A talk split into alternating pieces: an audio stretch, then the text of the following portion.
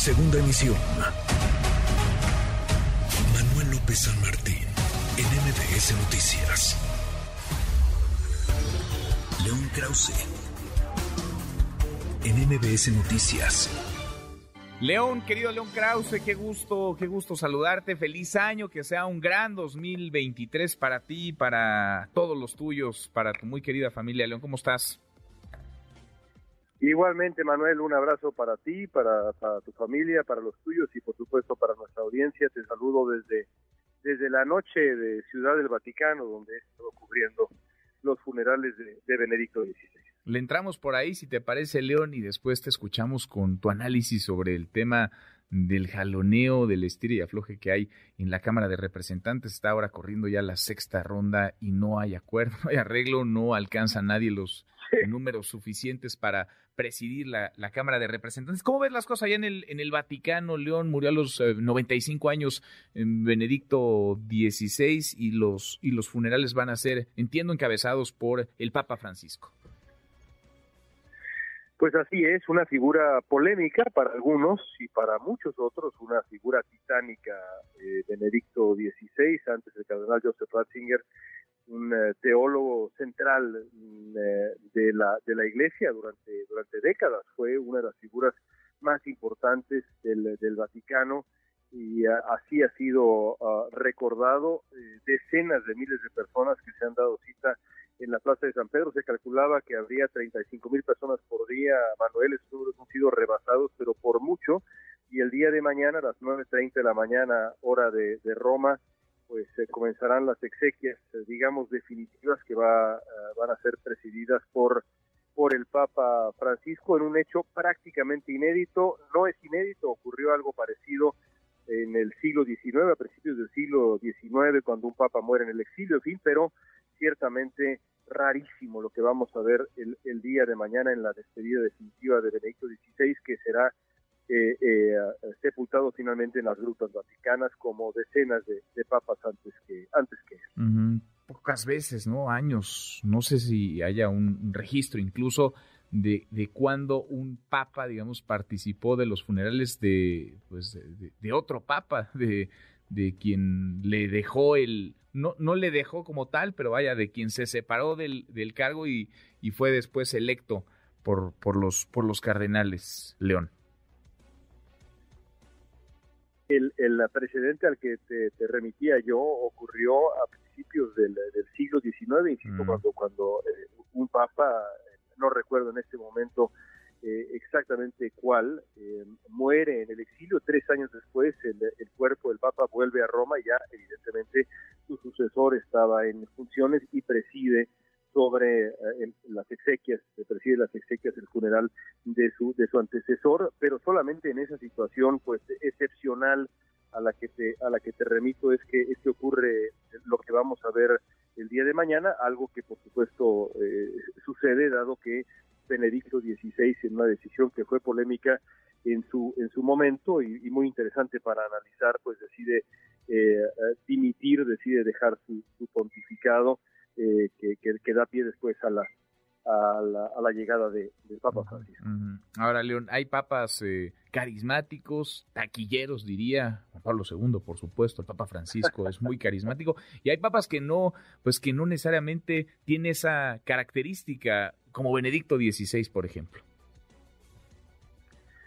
Pues sí, es, es, es un hombre que eh, será recordado no por ese, ese carisma, claro, después de Juan Pablo II, eh, Manuel, nadie, nadie realmente podía llenar esos inmensos zapatos, eh, eh, comenzando por, por, por este este asunto que, mencionamos, el, el, carisma, pero pero Benito XVI nunca nunca fue eso, el cardenal Joseph Ratzinger fue más bien pues un gran teólogo, un gran intelectual, un pensador muy muy sofisticado, eh, conservador ciertamente, pero eh, reconocido como, como lo que decía yo al principio, un titán de la, de la doctrina católica, y fue así como llegó al, al, papado, en un contraste muy marcado con Juan Pablo II, con quien trabajó muy de cerca, y finalmente al llegar al final de su pontificado, porque decide dimitir, decide renunciar, pues eh, llega, llega el Papa Francisco, que pues es, es conocido como, digamos, un, papa eh, algo más progresista,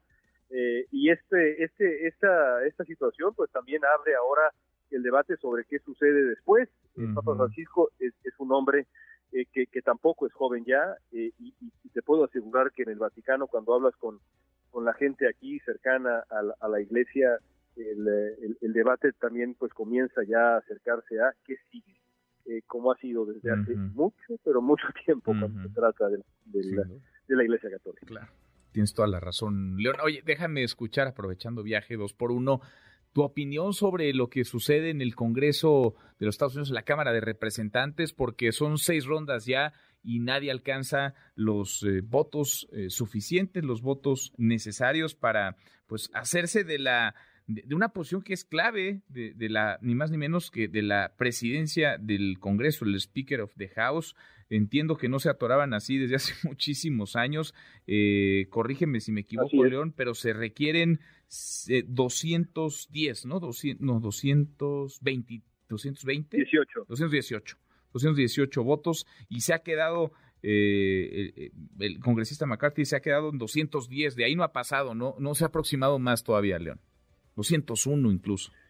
Pues pues es, eh, es la muestra del Partido Republicano, es el Partido Republicano de hoy, un partido fracturado, un partido que está, que está roto, que está peleado contra sí mismo, eh, que ahora lleva, lleva esta fractura y esta polarización interna a su máxima expresión en lo que es pues una vergüenza, diríamos, en México un oso, francamente, Manuel, mm. porque es lo que es, es decir, que Kevin McCarthy, que ocupó una posición muy importante en el Congreso eh, en, los últimos últimos tiempos, no logre eh, convencer a los eh, congresistas suficientes como para apoyarlo y superar este escollo y que pueda trabajar el Congreso, porque sin la elección del el líder de la mayoría en la Cámara de Representantes, el Congreso no puede funcionar, simplemente no hay nada que pueda ocurrir en el Congreso, así que los demócratas están sentados ahí esperando que los republicanos se pongan de acuerdo y es perfectamente posible que no se pongan de acuerdo en la candidatura de McCarthy y que el siguiente en llegar sea, pues quién sabe, porque si McCarthy, que era el más fuerte, no logra juntar los votos necesarios, pues habrá alguien más, quién sabe, así que estamos viendo algo histórico eh, que es en el fondo y en la superficie una vergüenza para el Partido Republicano. Pues sí, están entrampados, no se ponen de acuerdo y sí, esto parece una, una muestra, una estampa de esa división interna. 218 dices muy bien, León, se requieren 218 eh, para ganar la votación. Los republicanos tendrían ese número, tienen 223, pero pues no, no está convenciendo Kevin McCarthy a los a, los propios, así, así a los rebeldes. A los rebeldes. Oye, y ya se metió Donald Trump también a decirles que, por favor, ¿no? Que echen una mano ahí. pues sí, pues sí. Imagínate. E, es que estos son los trompistas, son los trompistas y, y, McCarthy ya fue ahí a, a Maralago en los últimos tiempos a rendir pleitesía al señor, pero pues ni así, porque ya se le salió de las manos el Frankenstein a, a Donald Trump y al Partido Republicano mismo. ¿Qué quieren estos rebeldes? Pues quién sabe, Manuel. La realidad es que quién sabe, quieren reventar el, partido, quieren hacerlo ingobernable. Yo que sé, el caso es que en este momento es es una vergüenza frente a los ojos del mundo y, McCarthy, no quisiera yo ser Kevin McCarthy. No, pues no. Serio van seis y, y no, no lo logra. Querido León, pues abrazo, abrazo de inicio de año y abrazo cumpleañero también, porque hoy es tu cumple. Muchas felicidades, abrazo a la distancia. Te agradezco mucho, un abrazo muy fuerte. Gracias. Abrazo grande. Redes sociales para que siga en contacto: Twitter, Facebook y TikTok. M. López San Martín.